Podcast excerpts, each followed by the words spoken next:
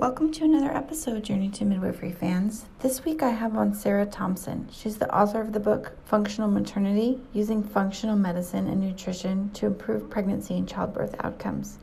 In this episode, she shares a small piece of her vast wealth of knowledge on the subject, and I hope you enjoy the episode.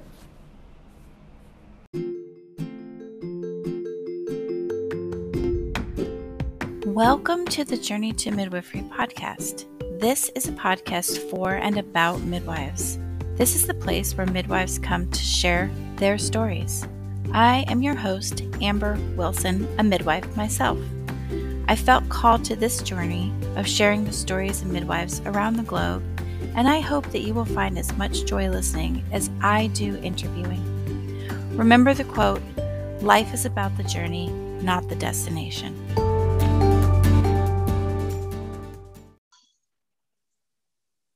Okay, hello, Sarah. Welcome to Journey to Midwifery podcast. Um, and you are a little bit of a unique guest for me, which I'm excited about.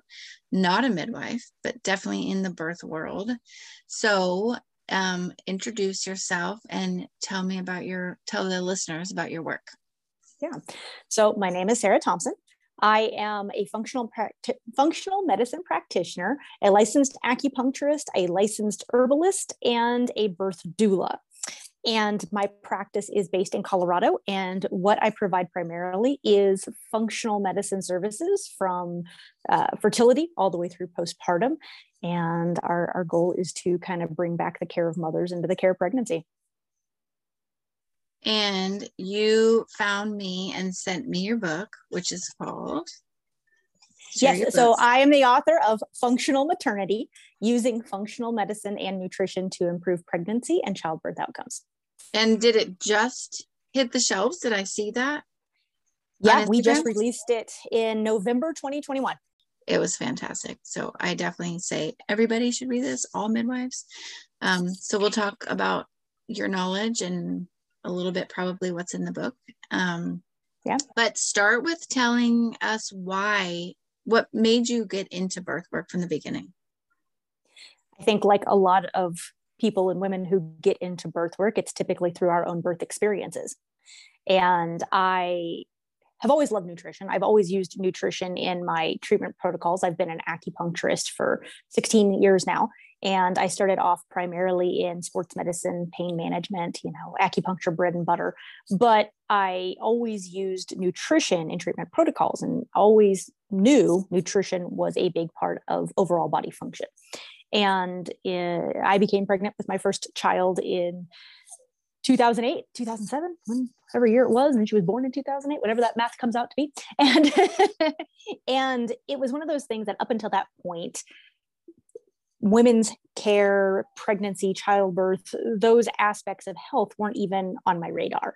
Uh, friends of mine who knew me from way back when were pretty shocked to, to know that I was even having a kid because that was not what I wanted to do. I was very career driven. I wanted to have a big practice. I wanted to do all these things. And then it was this moment of, this is absolutely fascinating. Why didn't anybody tell me this was so cool? And I needed to know everything there was to know about basically pregnancy and maternity care. And as I went through the pregnancy care system myself, I realized very quickly that there were some missing pieces to, to maternity care. And the biggest one being nutrition aspects. And it was kind of at that point that I decided that that was that was my calling, that was my journey and it was to really dive deep into how nutrition plays into the functions of maternity uh, physiology and pregnancy outcomes and start really diving my practice in, into that aspect of care. Were you a doula before you were pregnant yourself or no. after? okay. Yeah i did my my doula training uh, sometime within the year after i had my first kid and then everything just spiraled from there yeah and then that was kind of the beginning of of a path that i never expected to be on and one of the greatest greatest career and personal adventures i've been been through yeah. so and just, i know you've talked about this in your book too but um, what is your academic background specifically that led you down the path of being able to pull this material together and write this book? Sure. So I have my medical degree, which is a master's degree in traditional Chinese medicine. And I have additional training in functional medicine. So I am a certified functional medicine practitioner. And for those of you who don't really understand what that is because it's new and complicated, it is basically taking functional medicine is taking clinical nutrition and applying it to to physiology that's what it is and it is an adjunct certification off of a medical license so midwives can become functional medicine practitioners, traditional Chinese medicine practitioners, physicians, uh, nurses in general can all go and, and do the additional training. And it takes anywhere from a year to two years, depending on what organization you go through for certification. Nice. Okay. Well, let's let's dig into a little bit. Um, and you talked about this in your book, but nutrition and as you know, that's why you got into it, has been underutilized in disease prevention and, and really optimizing all of our health. Um, we see this particularly in maternity care. And I love how you talk about in the book, we talk about, you know, eating this, that, that for the mother, but are we including the, the, the dyad? And it's not really it, I feel like it's coming more to the forefront now, but it hasn't historically been that way. Um, so, can you discuss ways to help achieve healthier outcomes with nutrition? Yeah, and that is, you know, the the ability of making better outcomes with nutrition comes with educating the mother on nutrition itself. It's not as simple as here's your top 10 foods that are going to make you have a better pregnancy. It's really understanding and getting back to the basics of nutrition that we have lost in our society and we have been misguided in our society through nutrition. Sadly, you know, the majority of nurses and, and physicians don't don't even have a nutrition course throughout any of their education.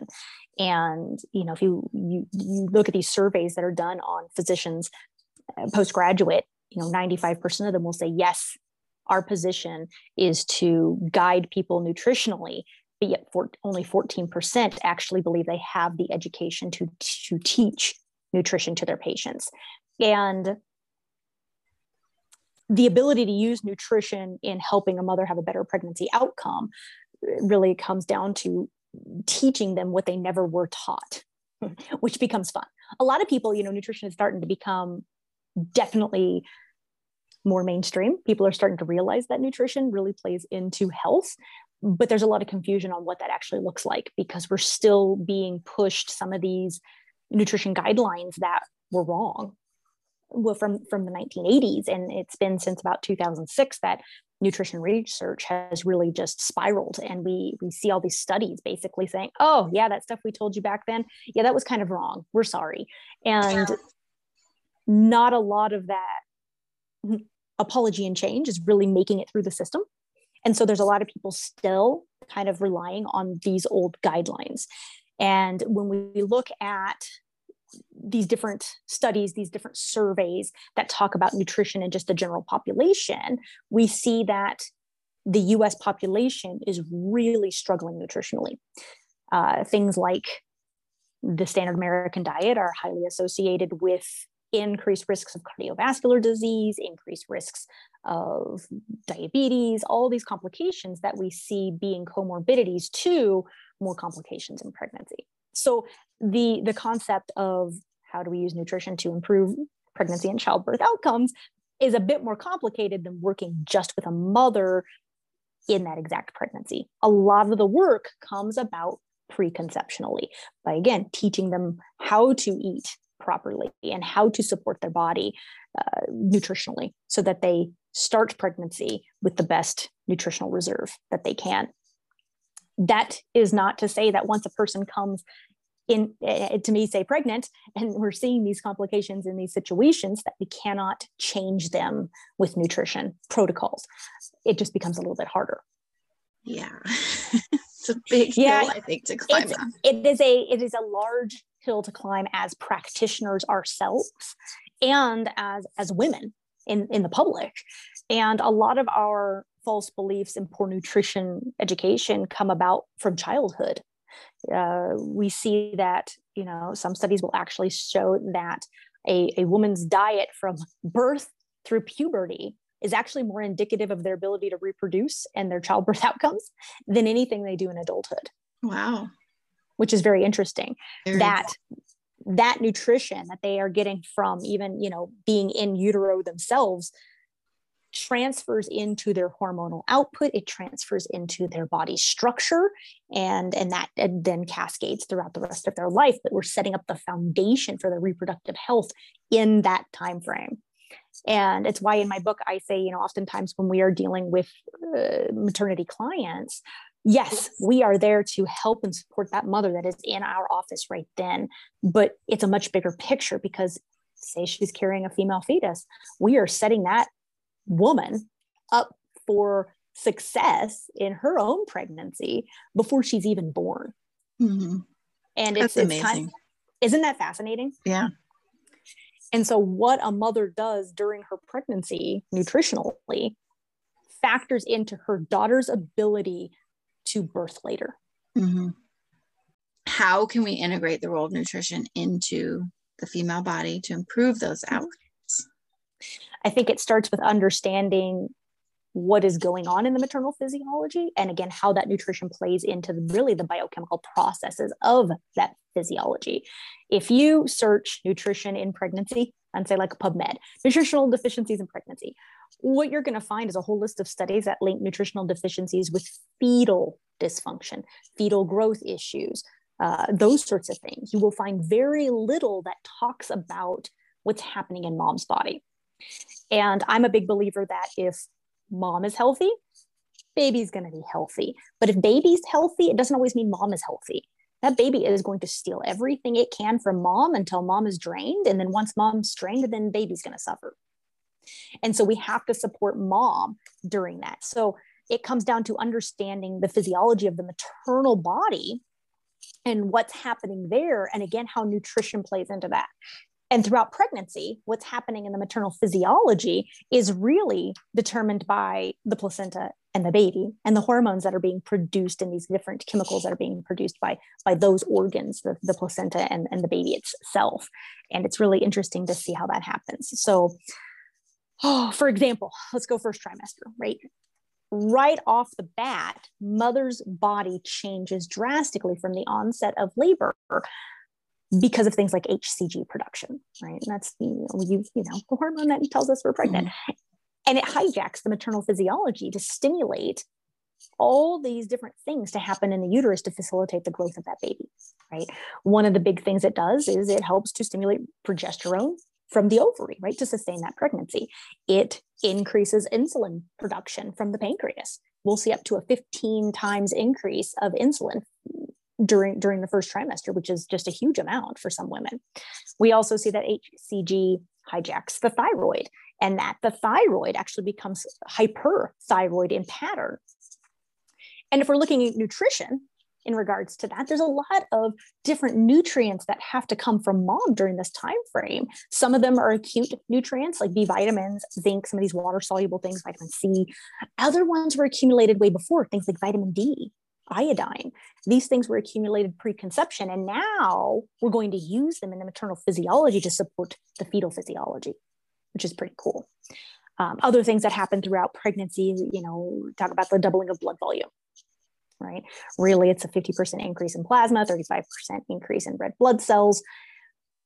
But we see that the physiology changes during that time frame, and that we have this wonderful opportunity in about the, the second trimester for mom to accumulate iron and store it for the third trimester. And what happens is she gets a change in her hormones based off the baby in the third trimester, which basically causes her body to break down her stored ferritin to give it to baby. And so after a certain point, she can't accumulate iron and store it. And it's interesting when we're looking at maternity care and some of the co- things that we do with lab work and our standard protocols and things like that that when we look at the maternal physiology and what we're doing it's really not to the benefit of the mother it's to the benefit of the baby. So things like a mom's being anemic coming into the third trimester if she's already anemic at that point we are going to struggle to help her. And the goal of giving iron is really to make sure baby gets that 400 milligrams of iron that they are supposed to store before birth so it's changing changing the narrative slightly and saying, hey, let's check in the second trimester and say, is mom doing okay with her iron reserves before we get to the point that baby starts sucking the iron out of her? And let's support her so we don't get those complications. And everything in pregnancy is this concept, I think, of preparing for preparing. And what we're doing here in, say, the second trimester is to support mom in the third trimester. What she's doing in the third trimester is to support her postpartum. And if we miss one of these steps, then she gets deficient and then she's off. And then we have complications, say things like postpartum depression, we have postpartum hypothyroidism, and some of these things that pop up after birth because she didn't get supported during the pregnancy side of things. Yes, I was thinking throw in like a 20 week H and H. Mm-hmm. You know, is that what yeah. you're saying? Yeah. Like check because you usually check at the beginning, whenever mm-hmm. that is for your office, eight or 12 weeks, and then 20, nothing till 28 weeks. Yeah. Yeah.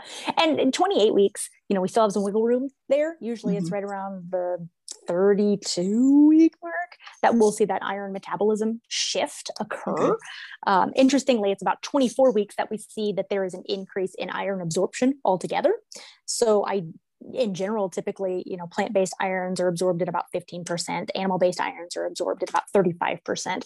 When we see this hormonal switch at about 24 weeks, all iron across the board is absorbed at about 35, 40%. So your body wants that iron. it, it, craves it. And then you hit that point at about 30, 32 weeks where your body goes, oh, we should have accumulated enough now. Let's give it all to baby. Mm-hmm right now we are going to live off of all of the red blood cells that we made and all of the ferritin that we stored during that time frame. Yeah. so i'm a big fan of doing i like to run ferritin and total iron and uh, iron binding capacity and all of that a little earlier on than 28 weeks. Because if if we do have cause the issues there then then we have more wiggle room to help support mom. And you know obviously we want to support baby we, we really want to support mom here and there's a lot more that goes into the making of red blood cells. We focus so much on iron simply because baby needs so much iron, and we have this shift in the third trimester. But only 20% of all anemia cases is related to iron deficiency. Wow. Right? And we just give everybody much. iron. we just give them iron. We hyperdose them on iron, which then comes with its with its own set of, of issues because iron is very oxidative in the body. It mm-hmm. creates oxidative stress and inflammation. I mean, uh, most women just feel constipated, but there's a lot of other things that can happen in there if we give women too much iron when they don't need it. Uh, other things that go into red blood cell formation are things like B vitamins, B12, folate, B6. We need zinc, we need vitamin C, we need some magnesium, we need some copper. There's a whole gamut of nutrients that can also be associated with anemia.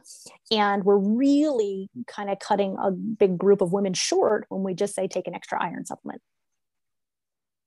And that's kind of the idea of where functional medicine is just a little bit different than conventional medicine because we're looking at the how and the why behind it. How are your red blood cells made? If you are showing signs of anemia, what kind of anemia is it? It's it's this idea of differentiation right? Yes, we have a, a, condition, but we need to differentiate it because we know there's different patterns associated with this. And we really need to differentiate to a point that we have a very accurate diagnosis in the why behind it so that we can treat it successfully.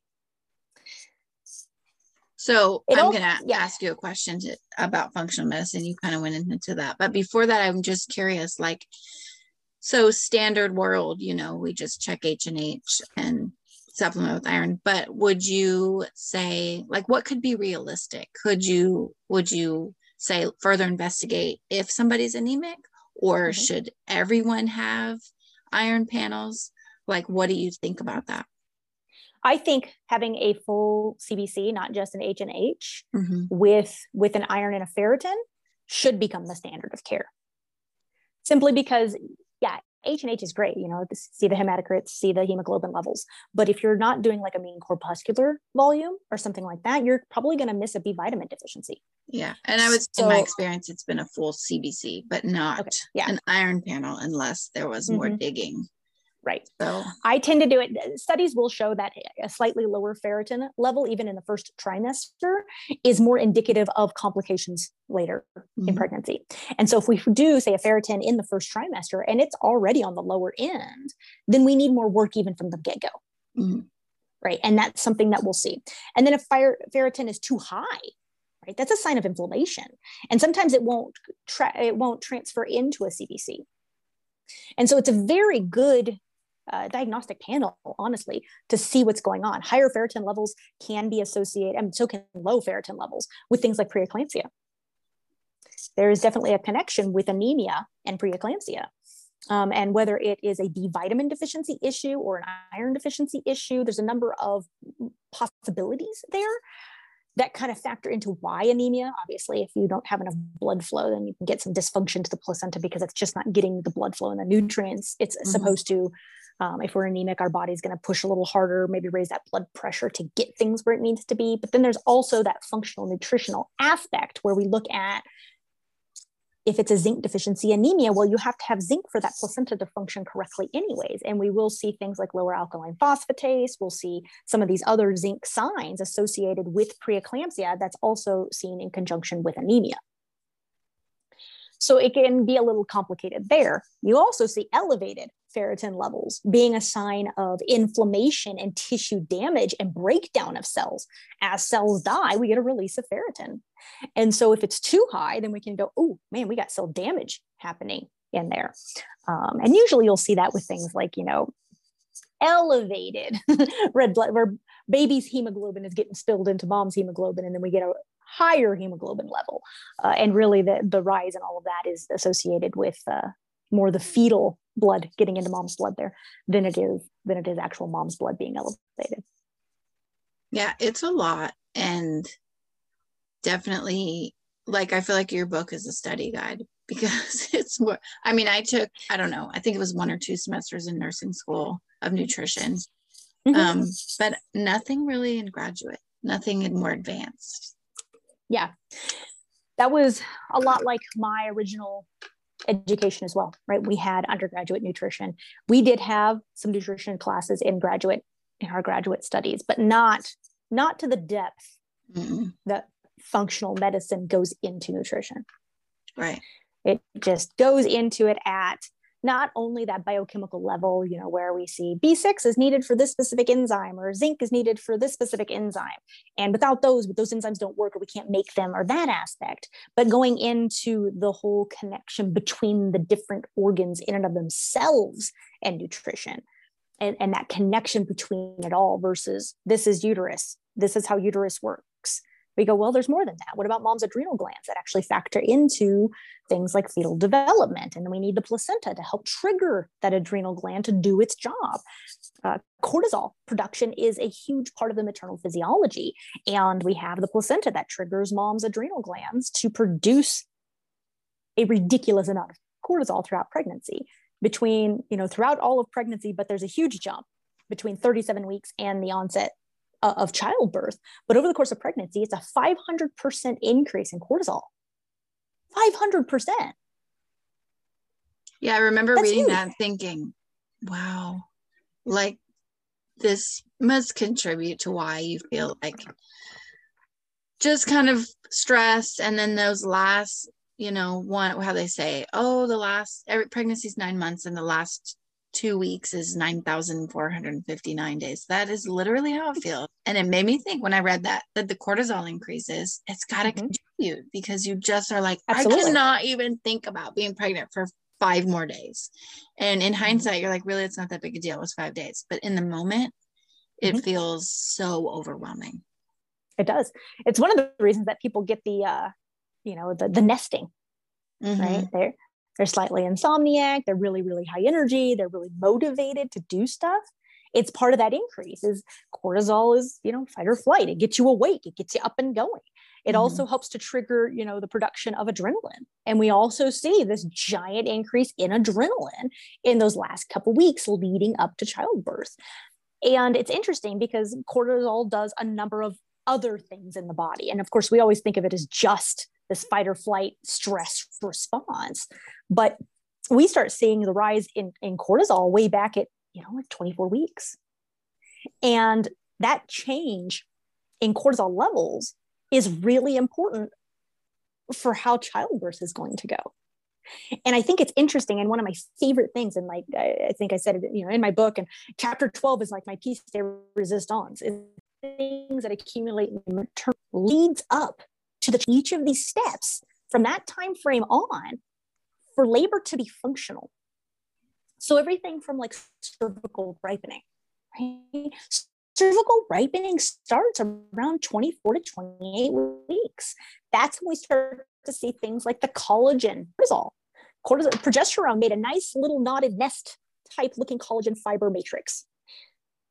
Cortisol unwinds those fibers and makes them parallel so that when we go into labor, there are gaps that that collagen fiber can stretch and open and fill with fluid to efface the cervix. But it starts happening at 24 weeks.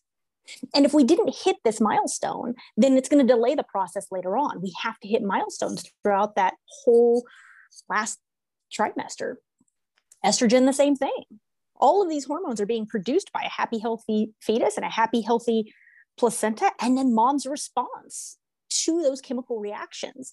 So we can have a baby and a placenta who are doing their job, but mom's body can't respond to it correctly. And if she is already at 28 weeks, not getting enough healthy fats in her diet, or she's magnesium or manganese deficient, or has some other complication associated with nutritional deficiencies that already puts her behind for that progression, then she's going to stay slightly behind for that progression.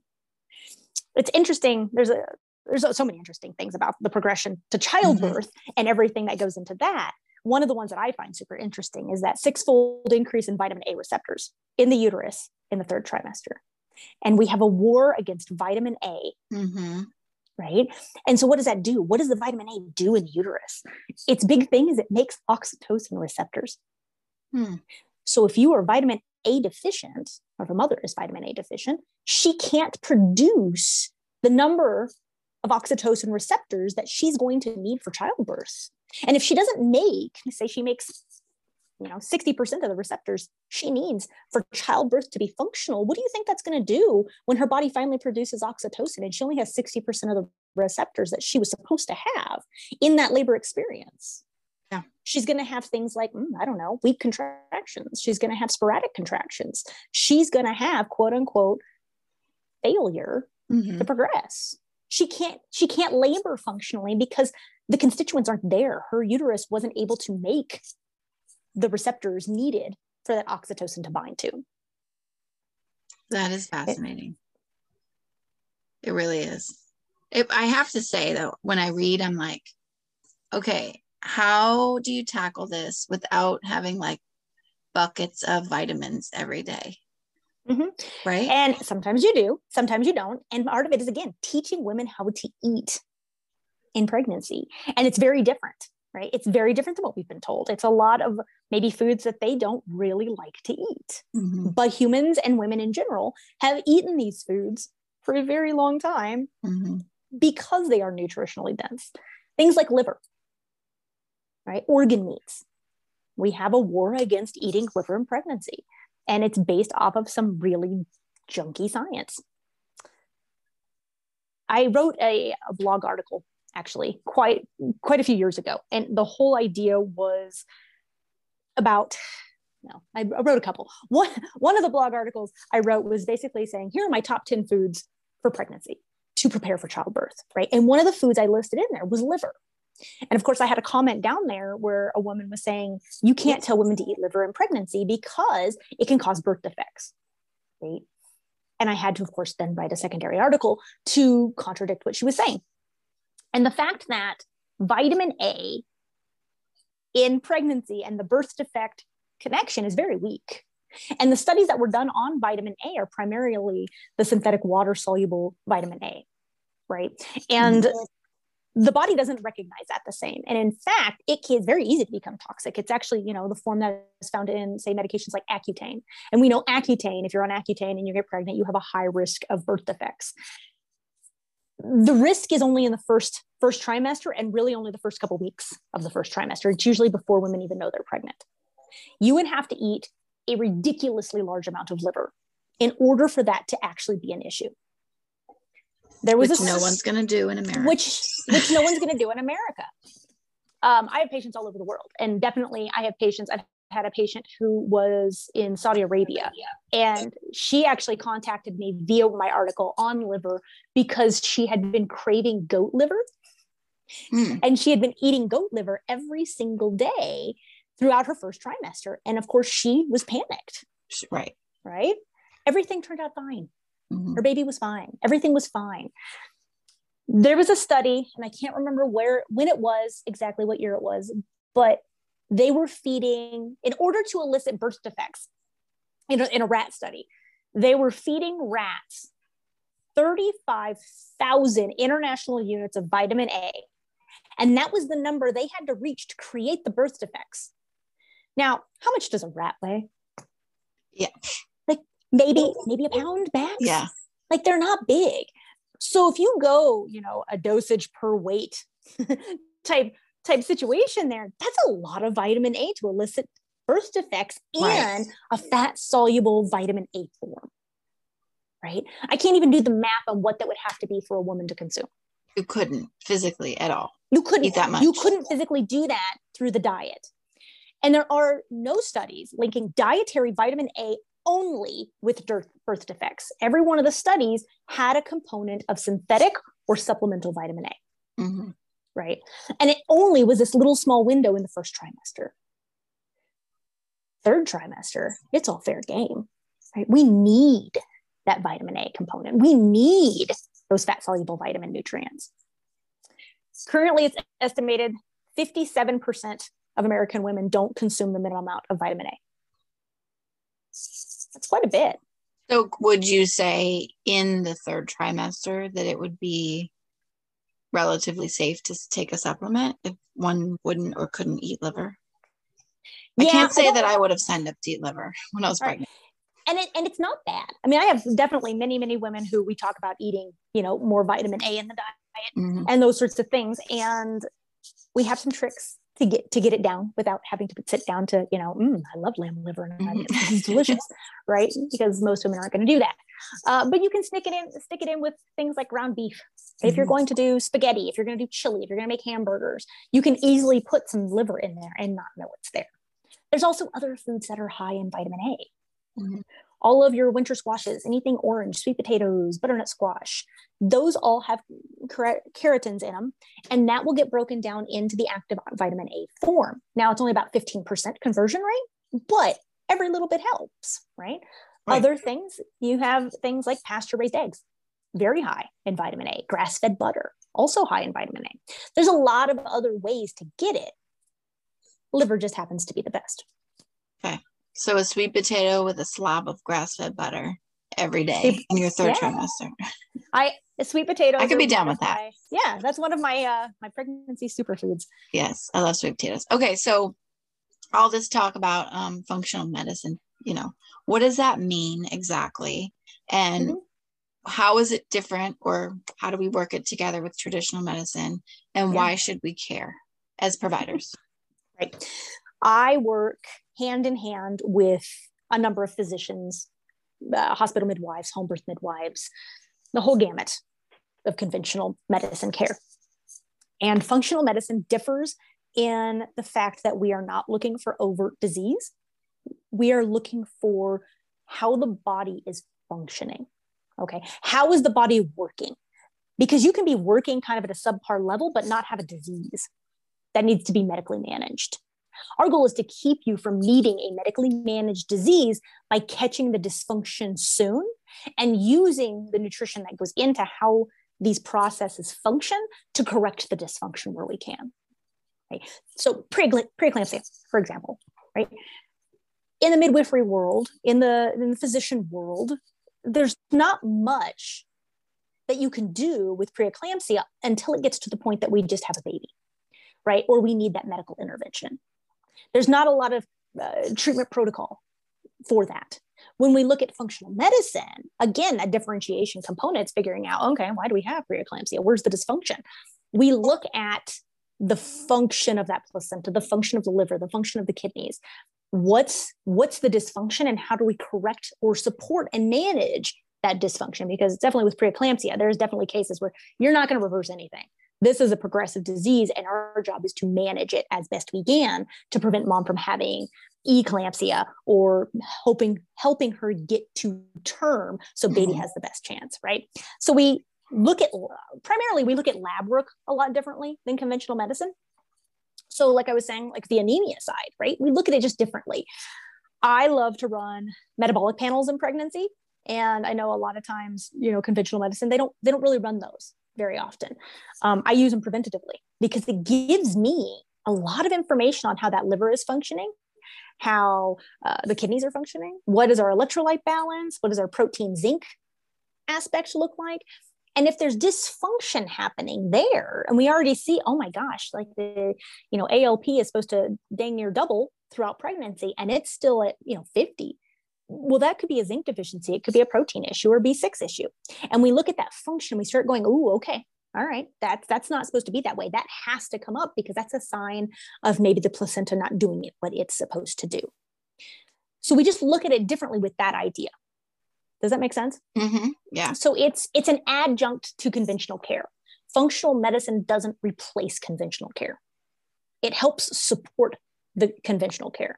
Our goal in functional medicine, when we apply it to maternity care, is to create maternal function. We want mom's body to work as best it can so we can prevent complications as much as possible. Because, mm-hmm. so like you said, a, you can't fix preeclampsia, but can yeah. you prevent it? That's, yeah. that's a yeah. great explanation. Mm-hmm. Yeah, and, and, most of the time, you know, preeclampsia in and of itself is a dysfunction of the placenta primarily. There's other other causes as well, but it typically occurs during the first trimester. And it typically occurs because of what the embryo brought with it. That's that preconception.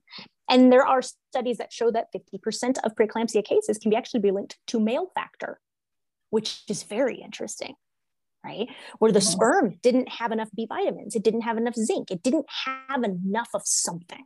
Mm-hmm. And so as those trophoblast trophoblast cells of the embryo develop into the placenta, they don't develop correctly. Maybe there was a B vitamin issue, so the DNA didn't get stabilized correctly, right? Uh, could have been magnesium deficiency. We didn't get enough nitric oxide, so the blood vessels didn't dilate the way they're supposed to. They didn't widen, and now they're narrow. A lot of different causes that can happen, but primarily it happens in first trimester. Now, I have definitely seen where people maybe got sick in the second trimester. That placenta continues to grow. It doesn't just grow in the first trimester and then we're done. It grows throughout. Where they got sick or they got malnourished or something happened and they became very deficient for a few weeks. And then they go in for a growth ultrasound and that placenta didn't grow for those two weeks, right? The baby didn't grow for those two weeks. And now we have set ourselves up for having that placental dysfunction from that point on preventative care you know is is sometimes crisis management. Like so when things like that pop up going all right this is what we're going to do to support you right now. We know you're sick. Maybe you had for example I had a patient who ended up with a uh, food poisoning situation and was vomiting right? You see this i mean this would be actually applied similarly to people with hyperemesis. People with hyperemesis are more likely to have placental dysfunction because of nutritional deficiency. And what we did is basically gave her nutrition IVs, right? Not just saline IVs. Like if you have hyperemesis and you go to the ER, they, they tend to give you just a saline drip. They hydrate you. But that doesn't compensate for the deficiencies that are occurring because you're not eating and you're vomiting everything. And some of those B vitamin deficiencies actually exacerbate hyperemesis. Thiamine deficiency, B6 deficiency, pantothenic acid, those are all associated with more severe vomiting in the first trimester. And we give a nutrient IV. So it's got the saline, but we have a bunch of B vitamins in there. We've got some zinc, we've got magnesium, we've got nutrition in that. And it makes a significantly bigger difference in prevention of those nutritional deficiencies and thus prevention of the complications that can occur from those nutritional deficiencies. Yeah, I've been known to give a banana bag. So the same thing. a banana bag? Saying? Yeah. Yeah. With all the yeah. yeah, with all the goods yeah and that seems to be mm-hmm. helpful with um hg mamas. Yeah. they're so they're so sick. They are That's so sick. sad sad. Yeah. Yeah and it's interesting. Again i wrote in the book there's a you know more and more research coming out on on hg and some of the etiology behind it. Uh, but it's interesting that there is a correlation genetic correlation right? We, we see that familial mm-hmm. oh my mom had bad morning sickness i have it too um, all that kind of stuff. But it's interesting that the two genes that they have discovered that are highly associated with hyperemesis are blood sugar regulating genes. Hmm. and so these women tend to have really significant drops in their blood sugar and that and i always think it's one of these like horrible designs of biology that when your blood sugar drops your body wants to vomit because mm-hmm. it seems like it would be the opposite yeah but it's more of like a shock scenario right mm-hmm.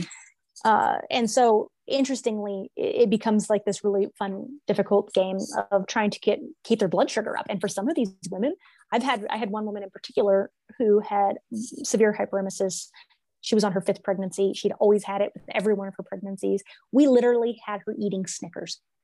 And that kept her from vomiting because it kept her blood sugar up. Right. Right.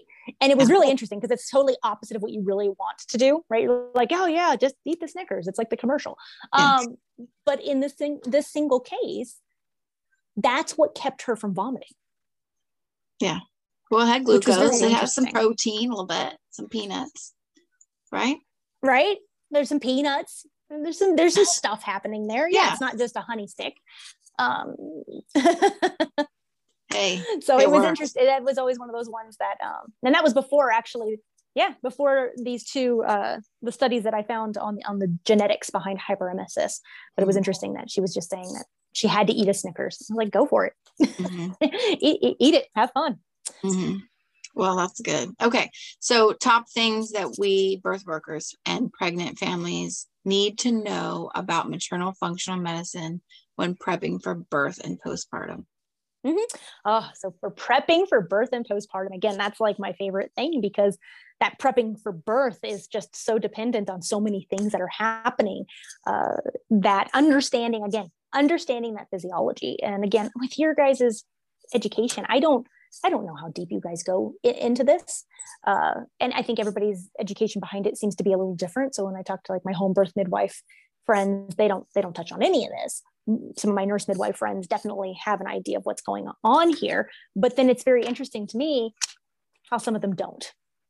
Right.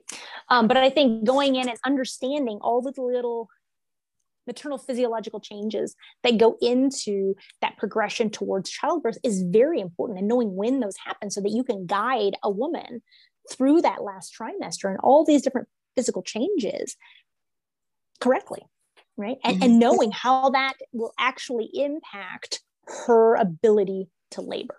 Now also third trimester like i was saying the preparing for preparing. Uh, nutritionally what she's doing in that third trimester is going to set her up for success or failure in that postpartum period as well. Things like magnesium, for example. Uh, magnesium deficiency is uh, very under under recognized.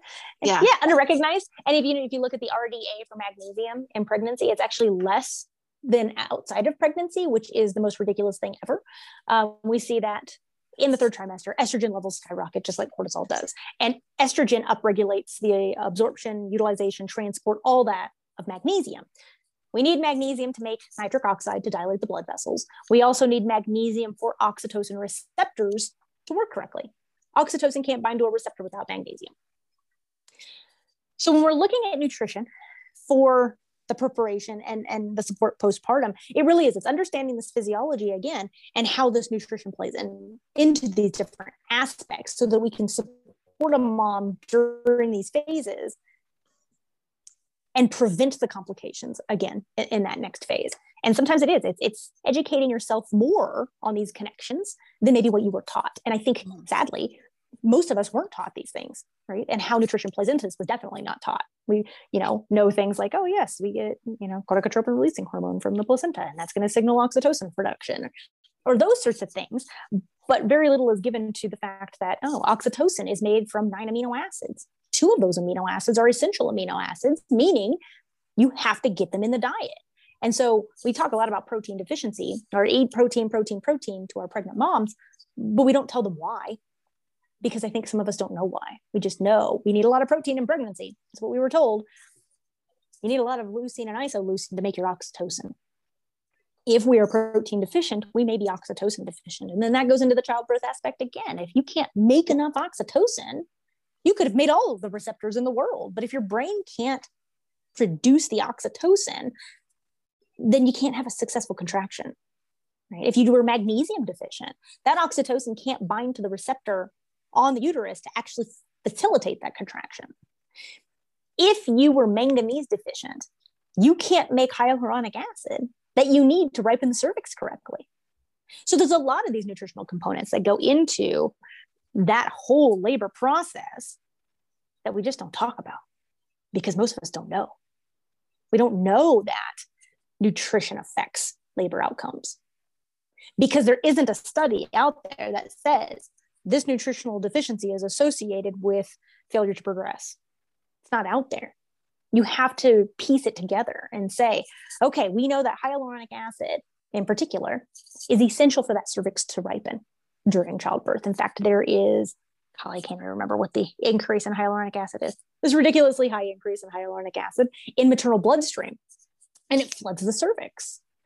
Hy- hyaluronic acid is a hydrator. Right? It pulls fluid into the interstitial spaces of the of the cells, so between the cells. And remember earlier I said, what does cortisol do? It makes all the collagen fibers get parallel, right? So we have gaps. Prostaglandins give those fibers flexibility. Okay. Hyaluronic acid fills the gaps with fluid so that we ripen and we get soft and squishy, right? But if we're missing anything there for, for prostaglandins to be made, we need omega 6 fatty acids, linoleic acid specifically.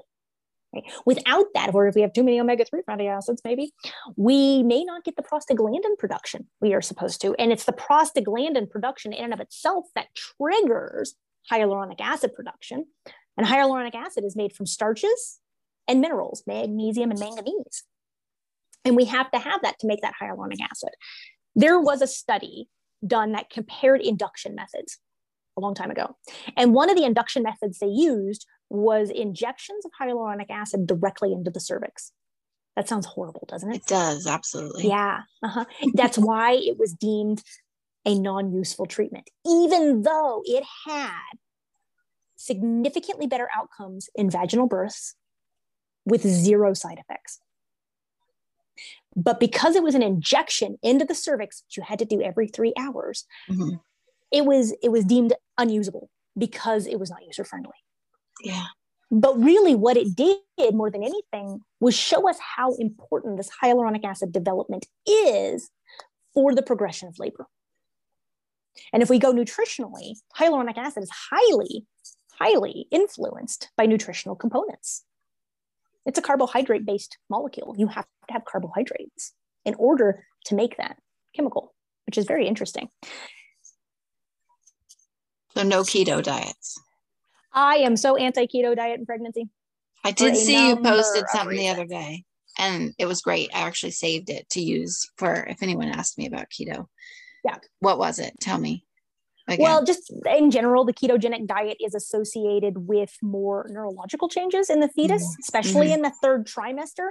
And what happens is there is a metabolic shift that happens in maternal physiology where lactogens produced by the placenta kind of block some of your body or um, mom's body's ability to pull insulin and blood sugar into her cells with the idea of raising blood sugar slightly and giving blood sugar to baby so that baby can put on fat right? We need to give a chubby baby before they're born. We need we need some body weight. But what happens is that now the body, mom's body starts to break down the fat that she actually stored in the first trimester.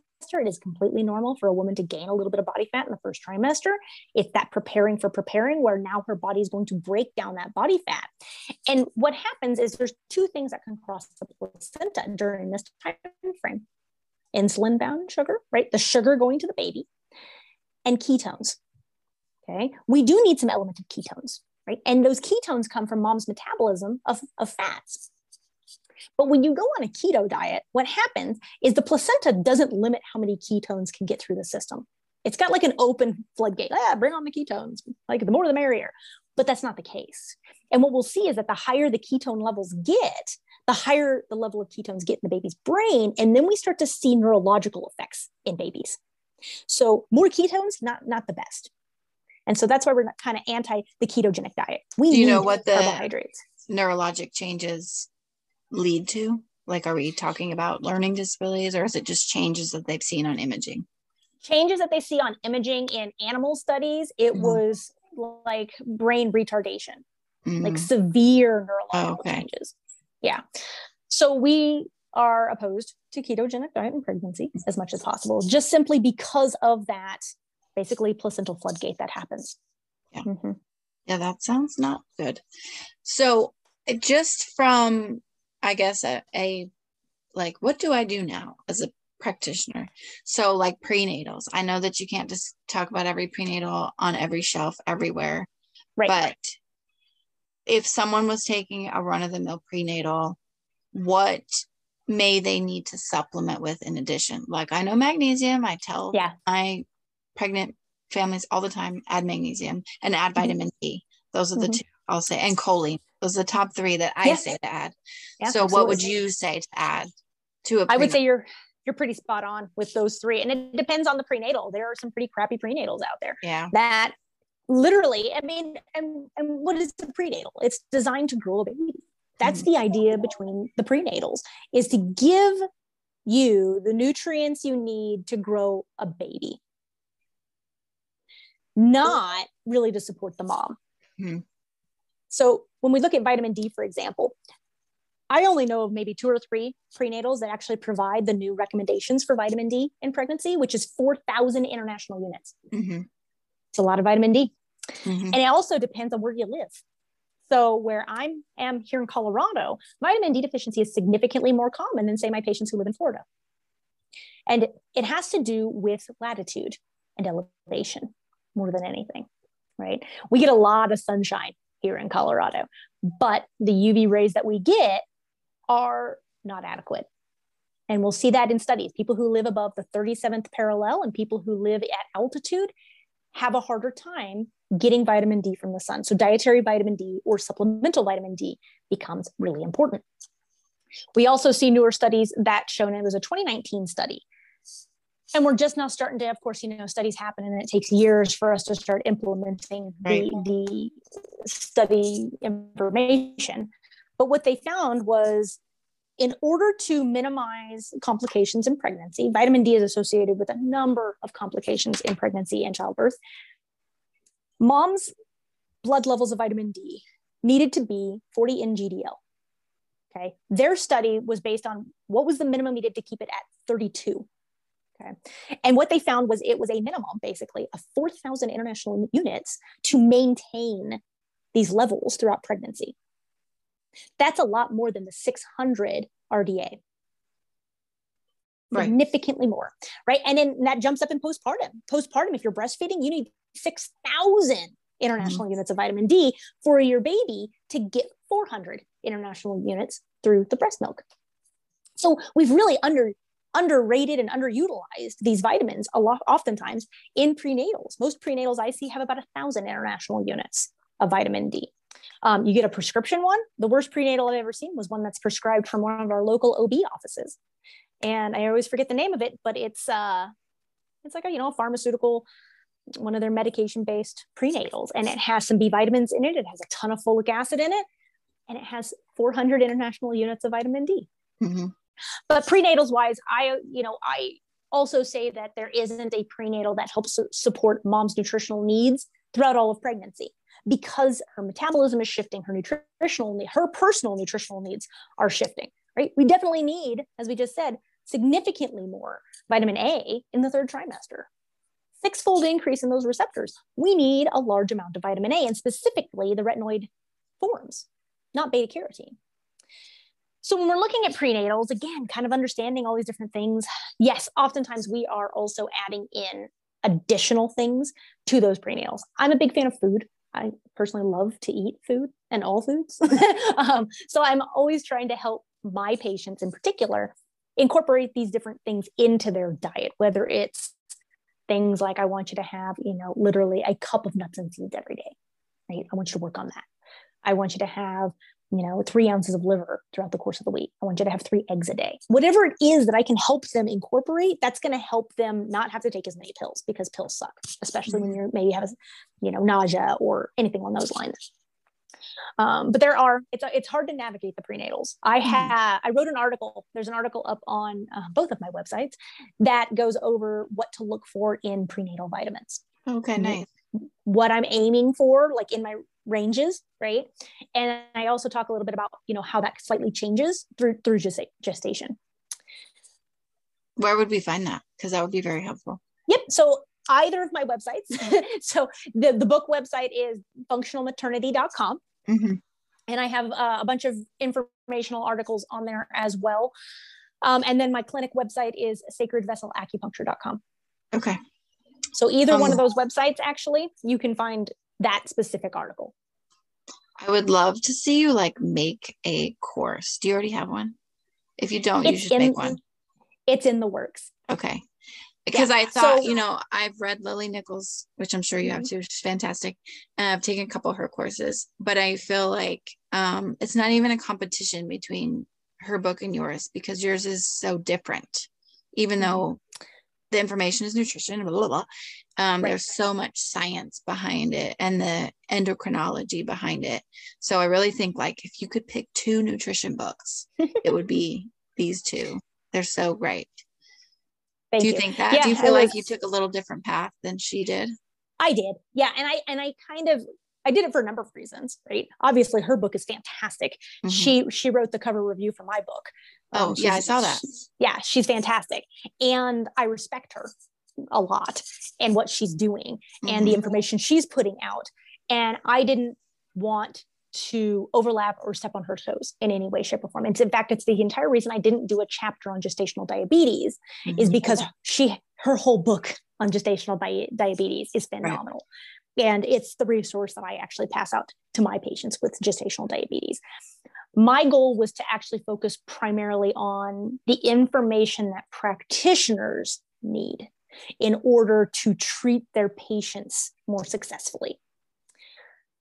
I want every midwife, I want every OBGYN, I want anybody working with pregnant women to understand this physiology deeper, to understand how the nutrition plays into the effects and how this physiology works, because that's how we make changes in maternal statistics, is by getting the information out there to the people who can treat, the people who can manage, and, and the people who are in the prime position to spread this information and use this information correctly because it is it's you know I, it's powerful it's it's stuff that we should have all been taught with anybody who works in in maternity care and we weren't and we should have been and so the idea again is to was to design a book that a mother could pick up and get information from but was going to advance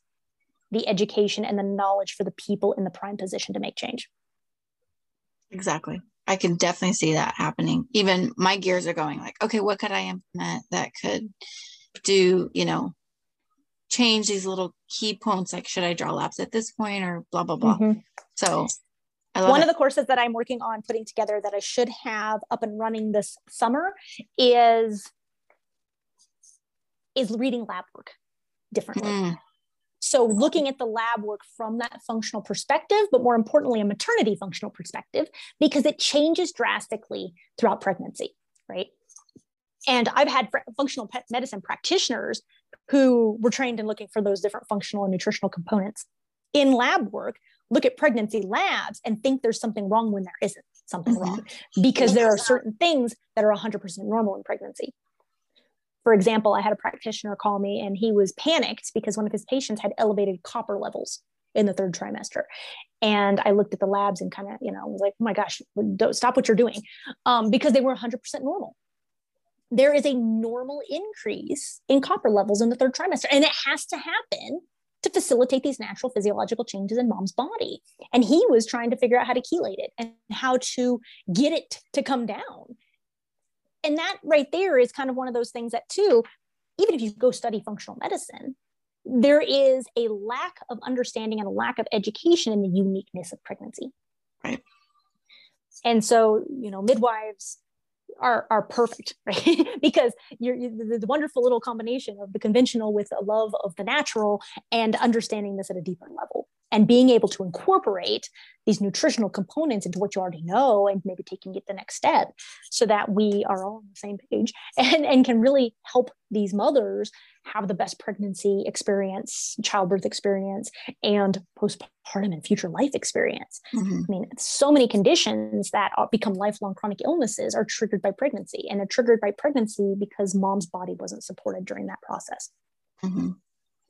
So I do have, I know we're almost done, but I do have kind of a heavy question for people that live in let's say food deserts or socioeconomic yeah. status is is poor or they're on WIC or mm-hmm. whatever. I mean, we often see more maternal mortality higher in those absolutely things like that. So what do you do? Like you can't, it's hard to say, well, you got to eat this, this, and this, you got to change this and this, when they literally like either don't have access to it or can't afford it. Yeah.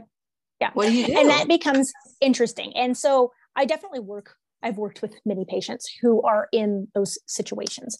Um, I've done some donation treatments for a number of people who can't afford can't afford our services, and so we do them out of the need, right? Um, and it's trying to make the best of what they can get. So things like peanut butter, right? Mm-hmm. Peanut butter is something that's on WIC. It's it's something that's very actually surprisingly nutritionally dense and great for preparing for childbirth a lot of linoleic acid, a lot of zinc, a lot of those sorts of things. So it's working with what we have, right? I work with patients literally all over the world, and their food, what they what they, what they have available, differs drastically. And so I look at these like food desert areas, these socioeconomic interurban areas, as being similar to my patients who live in India. Mm-hmm. It's like a different culture. It's a different cultural food. It's a different aspect there. They're what they have available is very different. And so part of functional medicine, and I've definitely had arguments with other functional medicine practitioners about this, is being able to help somebody make what they're already doing better without changing their culture, without changing their whole world, or putting them on a plan that is completely unrealistic to where they live and what they have available. Right. And it requires educating yourself more about what's available, asking them questions about what do you have near you, right? Even in urban areas or food deserts, canned food is available, right? Canned vegetables are, are just as good as fresh vegetables in those situations, right? We're not always trying to put somebody on, you know, oh, you have to go to the farmer's market and get all organic and grass fed beef and all that stuff because that is 100% unrealistic for a large portion of society mm-hmm. here in the States. You know, some of the areas I grew up, you're not going to get a lot of fresh veggies. Mm-hmm. Um, my grandparents, my dad grew up in a town called Hartshorne, Oklahoma. And I'm not sure if you're familiar with Hartshorne yet. Mm-mm. It's down, it's like due south of you, like way south towards Louisiana, Texas, Arkansas border down there. And that town was very much, you know, isolated as far as what you were, what you could get. It's a very, very small town.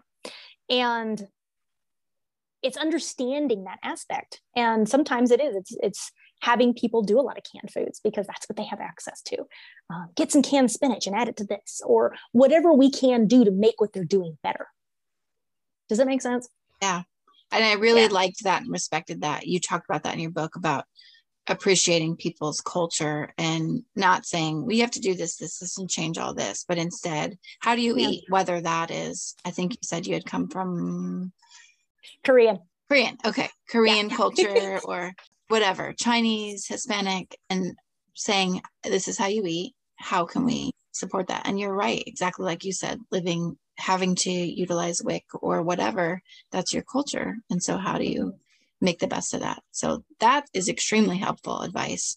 Um, I guess I would love to see like adding another project, right? Would be like nutrition plans for like maybe WIC for WIC participants? Like, how can yeah. they say, here's to eat well using WIC benefits, yeah. you know? And I will say, Lily Nichols did a really good job of doing just that. Okay. Okay. I'll have to go she, back to Yeah. So she she used to work for I don't know. I, I don't want to overstep because I don't know exactly. Mm-hmm. But she was a nutritionist for one of the systems. And she has a bunch of articles. I think she even talks about it in her Real Food for Pregnancy book Okay. uh, of foods that do fall into the WIC categories and also are nutritionally dense for pregnancy. Okay. It's been a Yeah. couple years since I've read, but I'm gonna go back and Yeah, and I know she's done uh, lectures lectures on it for sure. Mm. But she she has developed some plans associated with that. Mhm. good. Thank you. Yeah, I love that you got uh, that y'all can just be so supportive and of each other. Like yeah, It's it's like my strength and- acupuncture pregnant. Yeah, there's there's I can't do everything. like she can't do everything. Uh, Mhm. the physicians can't do everything. It's Mm-mm. about collaboration. It's about coming together and supporting the women, even if that means I have to refer them to somebody else. Right. Mhm. The idea is to support the mother as much as possible. And if somebody else has a better protocol, somebody else has something better than me, I'm absolutely going to send send them over there. I do it all, all the time here in practice too. There's definitely times I'm like, "Mm, yeah, that's not really a condition I'm good at. Uh, My practice, we we do we do a number of things, not just pregnancy related, but we do a lot of hormone work, thyroid work, and uh, being an acupuncturist, we get calls for all sorts of things from pain management. And you know, there's other practitioners around me that are better at other things, and I am absolutely going to refer a patient to somebody else if that's a better fit. Mhm. And you said you uh, see clients all over the world, so you offer virtual services. We do. Yeah, we have Okay. virtual virtual functional medicine appointments. Obviously, you can't do acupuncture virtually. We haven't figured that one out yet. yeah. Um, but we do functional medicine. I have patients, um, literally, like I said, all over the world: Thailand, Australia, Canada, um, India. So they could come to you and say, "Hey, this is my lab work. Mhm. We help." Yeah. That's nice. And they can access that through your website. They can. Yep. So uh, either of those two websites we mentioned, the Sacred Vessel Acupuncture.com or functionalmaternity.com, they can access the clinic that way. We always do free 15 minute phone consultations that people can call and just talk to us. And we'll just be, I'm, I'm honest. I try to say, yes, I can help you, or no, I think you've really got to go this route. Yeah. That's great. Um, well, do you have anything else to add? Anything we didn't cover?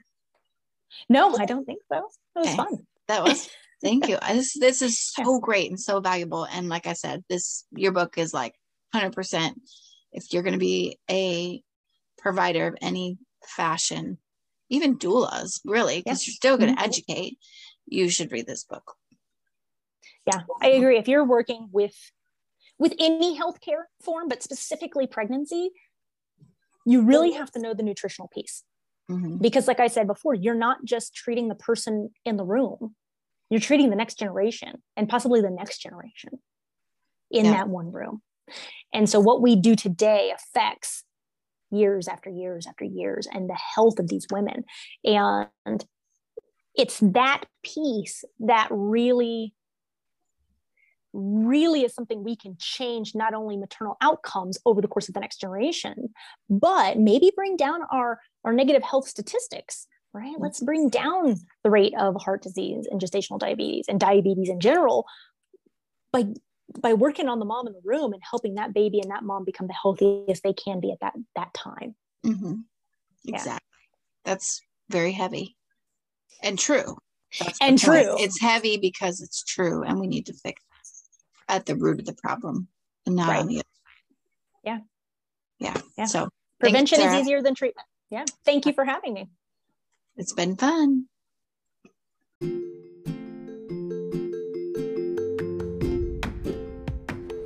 And that's it for another episode. Be sure to check out Sarah's website if you want more information. And as I said, I definitely think her book is a must read. So I hope you'll check that out too. I love the emails that I receive from you all. So if you want to email me at journeytomidwiferypodcast at gmail.com, I'm always reading them. And then remember, you can find me on Facebook and Instagram at Journey to Midwifery Podcast. Till next time.